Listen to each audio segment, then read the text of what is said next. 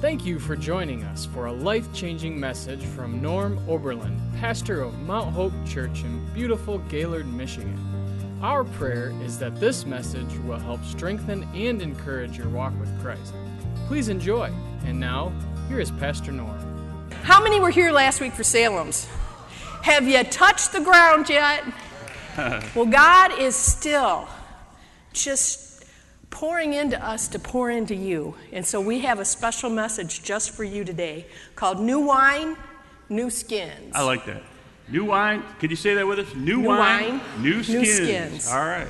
And uh, one thing we've learned at Mount Hope Church over the past 14 years is that we are always in a state of change. Always. Do we like that? Most of us? Always. Probably not. But if we aren't willing to change, then we can easily become stunted in our personal and spiritual growth. Not unlike the Israelites, you remember them? The Old Testament? How many times did they go around the desert? Or how long did they go around the desert? 40 years. Can you imagine that? And you'd say, well, I'd never do that. I'd never do that, but how many of you have been doing something for 40 years or more, even though it contradicts God? Amen? So, here's the thing the Lord is either going to wait for you, like he did with the Israelites, to die or to change. To allow him to change more specifically. Because God is the one that's doing the changing. That's what that song said today. God is doing a new thing. He wants to change you through the blood of his son, Jesus Christ. He wants you to become a new person in him. So, our choice die or allow him to change us. Amen. Amen. You know, the Old Testament shares so many memories of what happened during some of the great wars of that time. One of my favorite scriptures is 2 Kings chapter 7. And I just want to read it to you this morning, explain it a little bit. It's an awesome description of not what only happened, but how we need to be during times of trouble and calamity. Take what 2 Kings says and use it in your own life. Amen. We're going to start with uh, verse 3. We have behind us. Good. Now there were four men with leprosy sitting at at the entrance of the city gates. Why should we sit here waiting to die? They ask each other. We will starve if we stay here, but with the famine in the city, we will starve if we go back there. So we might as well go out and surrender to the Aramean army. If they let us live, so much the better. But if they kill us, we'd have died anyway. So at twilight, they set out for the camp of the Arameans. But when they came to the edge of the camp, no one was there. For the Lord had caused the army to hear the clatter of speeding chariots and the galloping of horses and the sounds of a great army approaching. The king of Israel has hired the Hittites and Egyptians to attack us, they cried to one another. So they panicked and ran into the night, abandoning their tents, horses, donkeys, and everything else as they fled for their lives. When the lepers arrived at the edge of the camp, they went into one tent after another, eating and drinking wine, mm-hmm. and they carried off silver and gold and clothing and hid it. And they finally said to each other, This isn't right. This is a day of good news, and we aren't sharing it with anyone. If we wait until morning, some calamity will certainly fall upon us. Come on, let's go back and tell the people at the palace. So they went back to the city and told the gatekeepers what had happened. We went out to the camp, they said, and no one was there. The horses and donkeys were tethered, and the tents were all in order, but there wasn't a single person around. Then the gatekeepers shouted the news to the people in the palace. This passage is a perfect example of how we need to look at our life. And I can remember the night Bill Wilson talked about this verse was 25 25 years ago We were young pups. we were we were praying about getting into ministry getting into missions and we went to hear him and he said this and it has stuck I with think me he wore a hat like this too. did he it's stuck with me ever since just like the lepers you have to look at your life most of you in here have given your heart to jesus And if you haven't, we're going to give you a chance today. But I want to tell you if you gave your heart to Jesus, you don't want to go back to that old life. You do not want to go back to what you had before. But there's a twist to this. You don't want to stay where you are right now. That's right. Each and every one of you have a path you're supposed to be going on. And if you don't step forward and go, you're going to die. So if you go back, you're going to die. If you stay where you are, you're going to die. So what is your choice? New thing. You got to go forward. And you can be afraid, you can be uncertain of what's going to happen, but if you're going out with Jesus, it's going to be good. God is going to do something, and He's going to bless, and He's going to touch those around you as well. When we step out in faith and go forward, it isn't always an easy process. It might even be uncomfortable or painful. How many like that? You know, and the illustration I have for this is working out and eating right. What's that? Work, is Oh, you mean this? It's kind of hard to come out of my mouth right now. Working out and eating right. Yeah, I see it. I like that one. Don't forget what you are. You are what you eat. I need to eat a skinny person. I like that one. Watch out, you That, that's people. not doing what you're supposed to. But as you work out, you know, you, that first run, man, you can hardly make it. The second run, you get a little bit better. You start lifting those weights, it's tough. But before you know it, you're building muscles. Your breathing gets better. Your health gets better. And if you're watching what you're eating, I watch it every time I, I eat know. a cookie. I watch it go from the plate to my mouth. yeah. And, and he told I me. got bad news this week. They've determined that you get cancer from drinking milk and eating Oreo cookies. What is up with this world? But you told me this week you were going to start cutting out your sugar. I did for one day. Yeah, I know. Back to this, what I'm talking about. When you start exercising and eating right, you feel better. You look better. You're healthier for the future. It's not easy to do, it can be painful. It can make you sick to your stomach if you're running so fast. But if you keep it up, if you push hard, if you keep going, if you fall, you get up and you keep going, just like these lepers did, there's a blessing at the end. See Rachel and Pat are over there going, yeah, yeah, we do that every Now, the one thing I wanted to point out too is I don't know if any of you knew what it was like to have leprosy. It's, it's, it's a horrible disease, and we don't see it very often these days because of medications and it's not as widespread. But back then, they were considered outcasts. They couldn't even see their families. They were put out of the town. They were, I would imagine, they were made fun of. They were heckled. They were told not to be touched. People would run and scream from them. So you're talking about a group of people that had been denied a lot and taken for granted by a lot of people in the town. So you've got these four lepers that are sitting around going, Man, what are we going to do? If we go back, we're going to die. If we sit here, we're going to die. But if we go forward, you know what? They might kill us, but hey, okay, what's our option? So they go into this town and they're enjoying it, man. They're eating everything, they're getting gold. I mean, think about that. That would be like you walking into town and be able to go to anybody's home and take whatever you wanted. Now, would the first thought after that be, you know, these people that were so mean and cruel to us? Maybe we should tell them. A lot of us probably wouldn't have that attitude, would we? No, we'd be like, let them starve. Yeah. But look what these guys did. Man, we got to go back and tell them because they're starving too. We got to go back and tell these people that there's something here just for them. Hmm. So when you're being beat up on, maybe for your walk with Christ, if you're getting beat up for things you think you're stepping out in faith and doing, and people are snickering at you, maybe calling you names, realize you need to pray for them.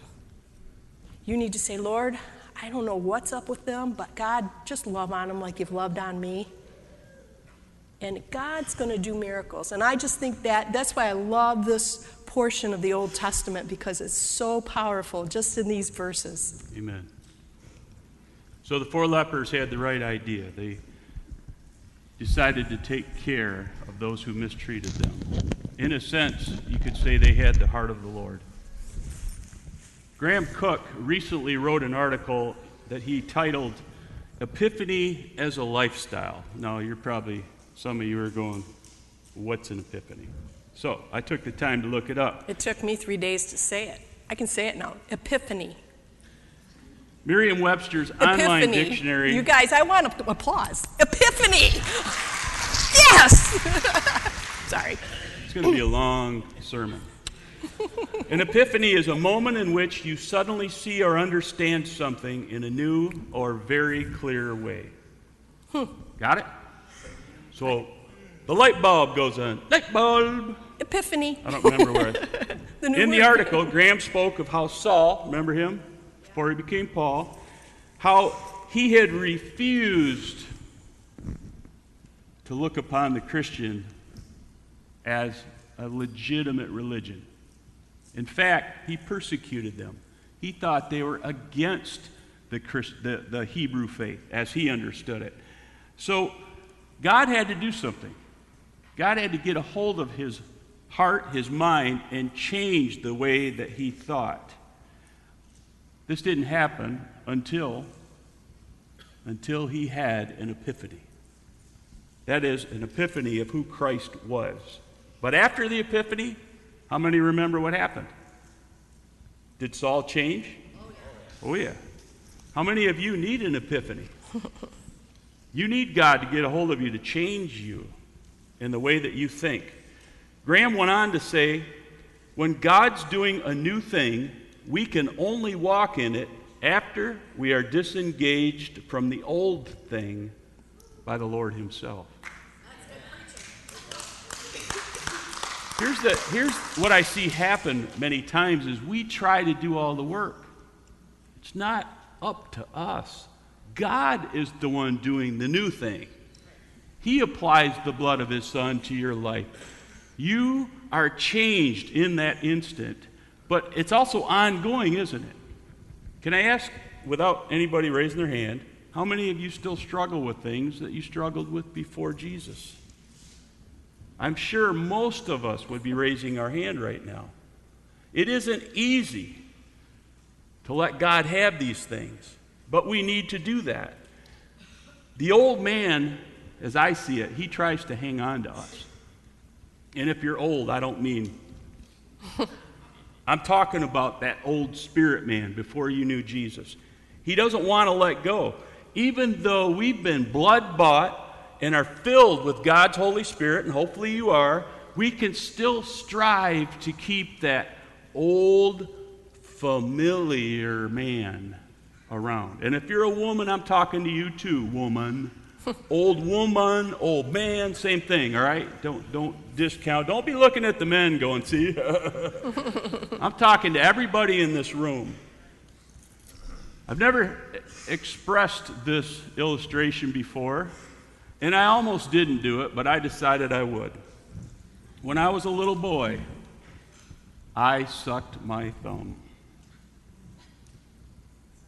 I know Never knew that. I know that's hard to believe. 40 years, never knew he did that.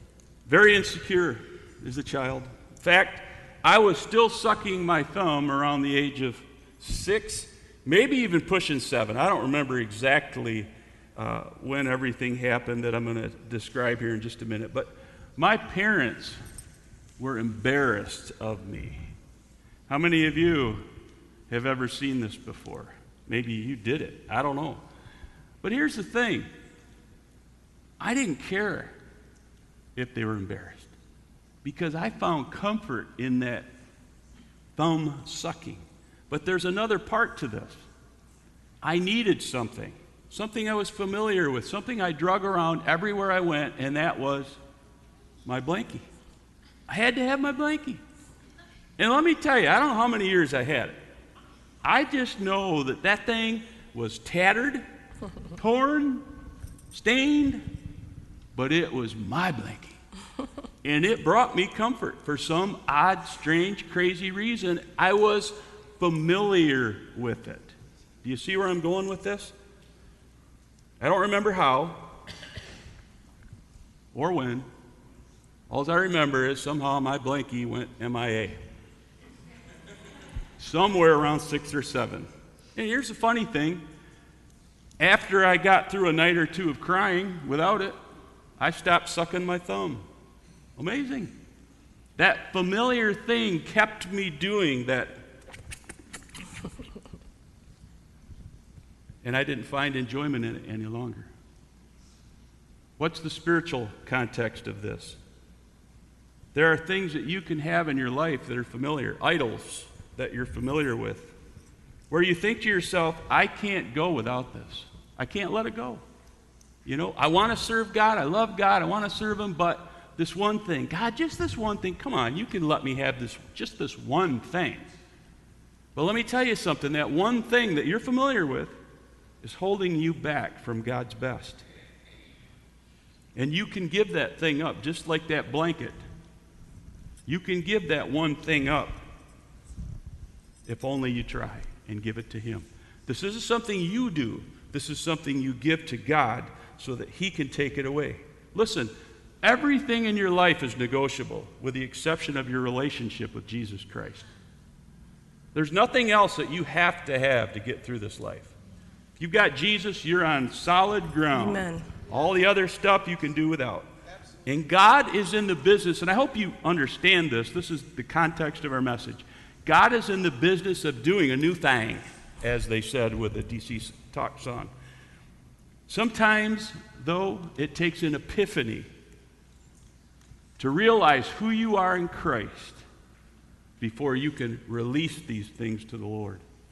Sometimes you have to get that image in your spirit man or your spirit woman and realize I can do all things, not because of me, but because I am a blood bought, born again Christian who loves the Lord, and as such, there is nothing that can hold me back from my destiny with Him. Amen. You know, if you allow this to get into your spirit, this new thing can change the dynamic of your life.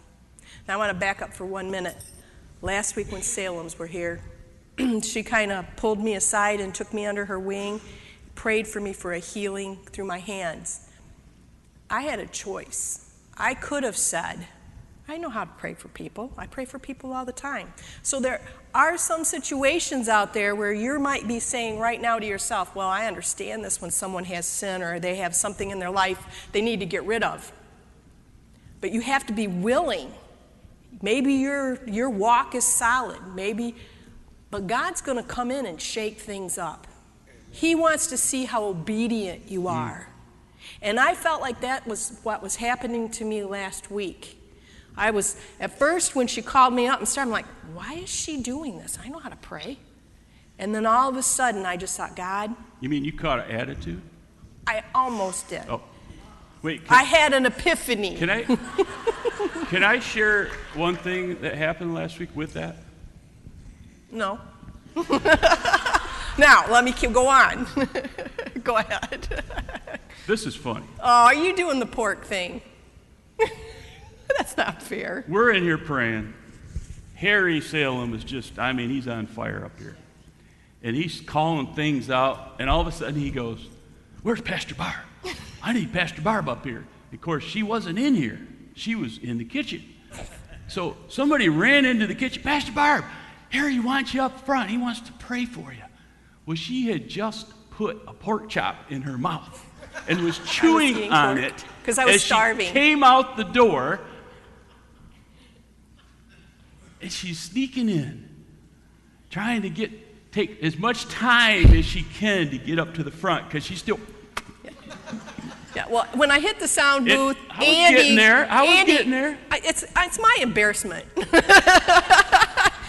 Andy said, "Give me the pork, mom," and he hands me a wintergreen mint. Hmm. So I have a mouthful of pork, and I thought, a new sensation: pork chop no, and to wintergreen mint. wintergreen and pork does not go well at all.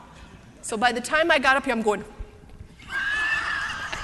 You want me to what? And I'm over Brian?" here. I am just cracking up because I knew what she'd done, and it was it was fun. Oh yeah, it's Sorry, I took so much enjoyment. we, we have so many epiphanies around here. My favorite word. Oh, anyway. Oh boy. You're going to finish that out? Yes. What I wanted to say is be willing to change up. Be willing to step out in new things, even though you think you know what you're doing. Because God has something new for you. And I have been on fire ever since she laid hands on my hands. And I know God is wanting to do a new thing. Right. But if I had had that attitude of, yeah, sure, I'll help you, instead of, what do you have for me? Mm. See the difference? So even though, even with this, we need to do God's work and be looking for those times that He wants to pour more into us. And you know, you don't have to be a superhero. God uses regular people. Yes, he does. God uses those goofy people like me to minister. And I'm so thankful He's made a place for me, and He's made a place for each and That's every right. one of you. Amen? That's right. He adds a super, right? That's right. We can be the hero, but he adds a super. Well, I love what Ravi Zacharias said recently in one of his video teachings. He said, The hunger of your heart must change. He didn't say should change, it must change. And let me explain. The things that you yearn for, the desires of your heart, those things have to change. If you remember who you were before Jesus, before Christ, or in your BC days, you remember how you were? How you thought, how you acted, how you responded, how you reacted? When you become born again, that person changes.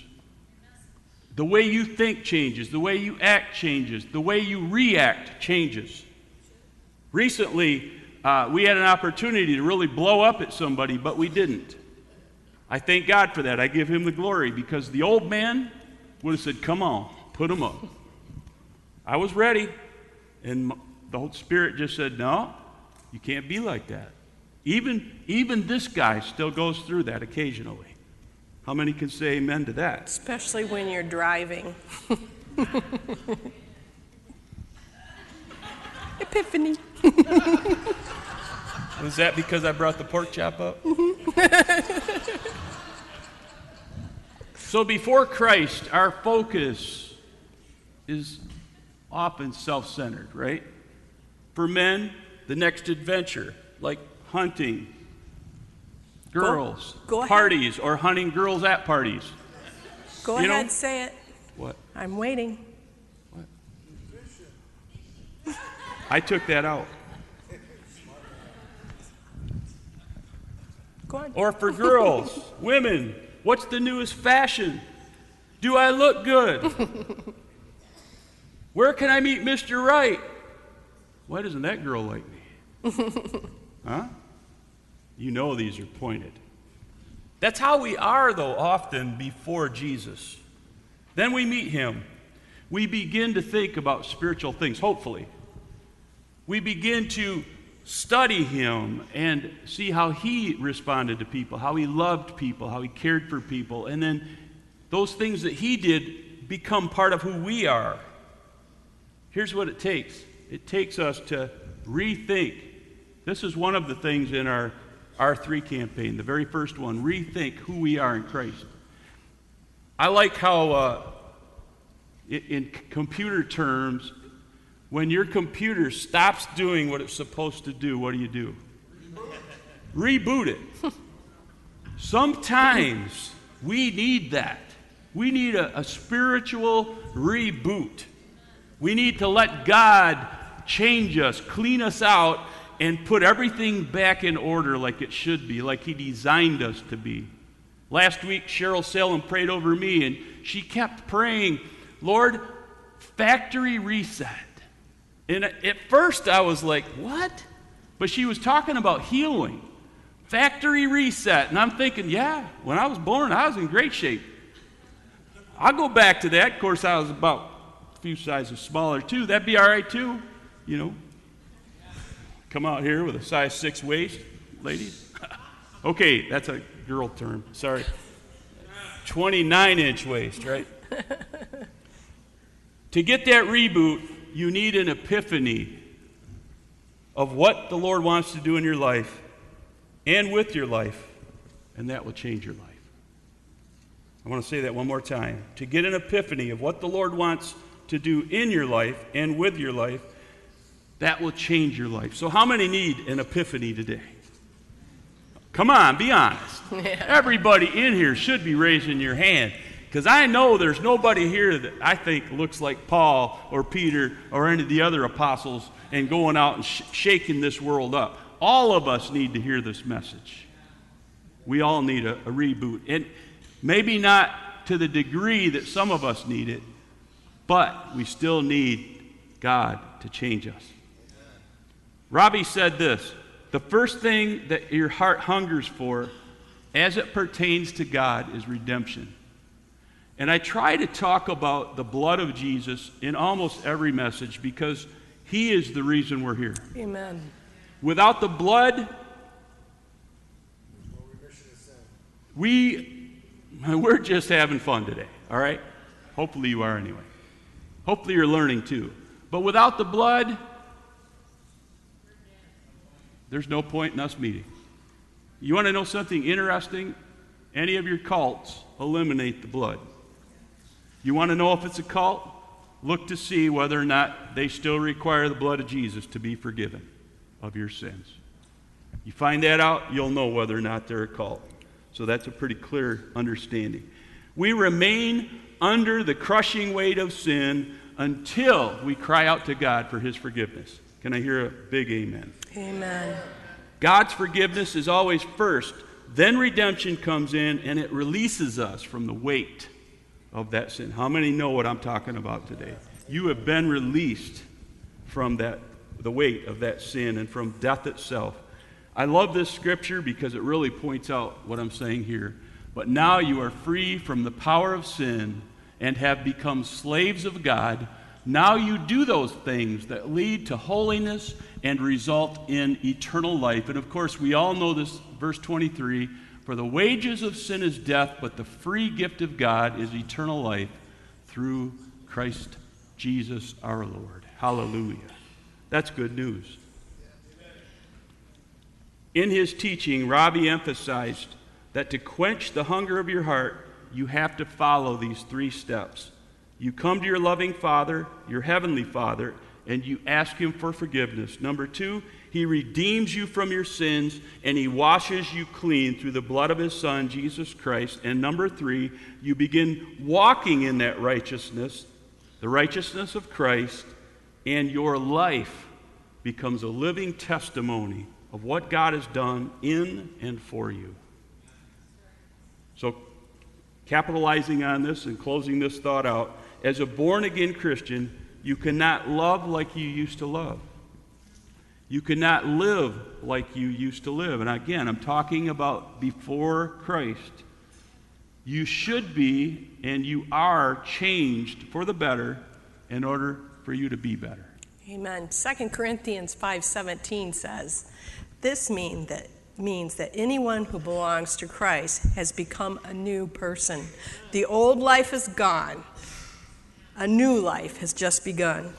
You are a new creation in Christ. You don't have to have the pressures of what you went through when you put on Jesus Christ. Amen?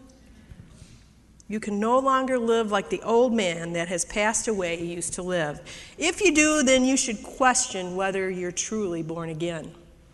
Now, on God's side, He says He will not pour His goodness into the sinful old man. In Mark 2, 21 through 22, Jesus said, Besides, who would patch old clothing with new cloth? For the new patch would shrink and rip away from the old cloth, leaving an even bigger tear than before. And verse 22 And no one puts new wine into old wineskins. Now, you have to realize in this process, when they have new wine, it ferments and it expands. If you have old wineskins, they were usually leather, and they, as they got older, they would get more harder and cracked and didn't have the expansion and a new wineskin would have. And that's what Jesus is saying about us. Man, you put your new wine in an old wineskin. In other words, if you put If you have that relationship with Jesus Christ and you haven't changed, you're going to explode. So you want to have that new life to pour in the new wine, amen? amen? And that's a process that needs to be done over and over and over. So every time you need to start thinking when you want more of God, you need to get rid of the, the more of you. Hmm. Amen. Amen. Go ahead. So, God is doing a new thing. He wants to begin something new and fresh in each one of you. But in order to do that, you have to yield yourself to Him. As the scripture says, you have to be born again. And I shared this next passage only to say that Jesus expected us to be born again. He expected us to be changed. In John 3 3, it says, I tell you the truth, unless you are born again, you cannot see the kingdom of heaven. So many people think, well, I'm a good person. Won't God accept me in heaven? No, because you're not born again. What's the requirement of being born again? You have to confess your sins. You have to allow the blood of Jesus to wash those sins away. You have to start walking in faith and in his righteousness. You do those things, you're born again. But a lot of people get hung up on this. Well, I'm just, I'm a good person. You know, God's going to accept me. I'm sorry, but He's not. Because God can't allow sin into heaven. And there's only one way to forgive sins, and that's through the blood the blood of His Son, Jesus Christ. Nicodemus couldn't believe what Jesus said, and he asked, What do you mean? How can an old man go back into his mother's womb and be born again? So this isn't talking about age, is it? Right, Harry? He's talking about the spirit, not the age of this human earth suit that we're all wearing. Jesus replied in verse 5 I assure you, no one can enter the kingdom of God without being born of water and of the Spirit. Humans can reproduce only human life, but the Holy Spirit gives birth Amen. to the spiritual life. So don't be surprised when I say you must be born again. We're going to close with this. If our worship team could come back up. We said this more than once today. God is in the business of change. We need to be willing to push through the thoughts, to push through the feelings of not wanting that change. That place where we're comfortable with the old, with that familiar thing, with that familiar person. It might be you, it might be somebody else. You know, there are people in your life you shouldn't be hanging around with because they lead you astray. They represent the old now, there may be a day when you can come back into that person's life, but for now, if you just became born again, or if you're born again and you're hanging out with the old, familiar people who are not helping you to reach your goals, your godly kingdom goals, it may be time to sever those ties for a season and let God begin to work in Amen. you. It might require you to sever your ties to that old religion you know, some of us were raised in some pretty fundamental religions. And we still cling to those today, even though there isn't a lot of truth in what we were taught. Make sure that it's biblical. Make sure that it lines up with the scriptures. Don't just run off because that's what you were taught when you were eight, but make sure that whatever it is, whatever religion you're following, that it's true religion. Amen. And I believe true religion is this that you have a personal relationship with Jesus Christ. Not denominational, it's not Baptist, it's not Catholic, it's not Assemblies of God, it's not any of the other names. It's a relationship. That's what God wants with you. And by giving God permission to change you, you in turn will become happier and better rounded, and the changes that He makes in you will ultimately lead to prosperity. And I mean in every sense of the word spiritual health, health, your finances, all of that. When you put God first and when you give Him your life, He'll change you for the better.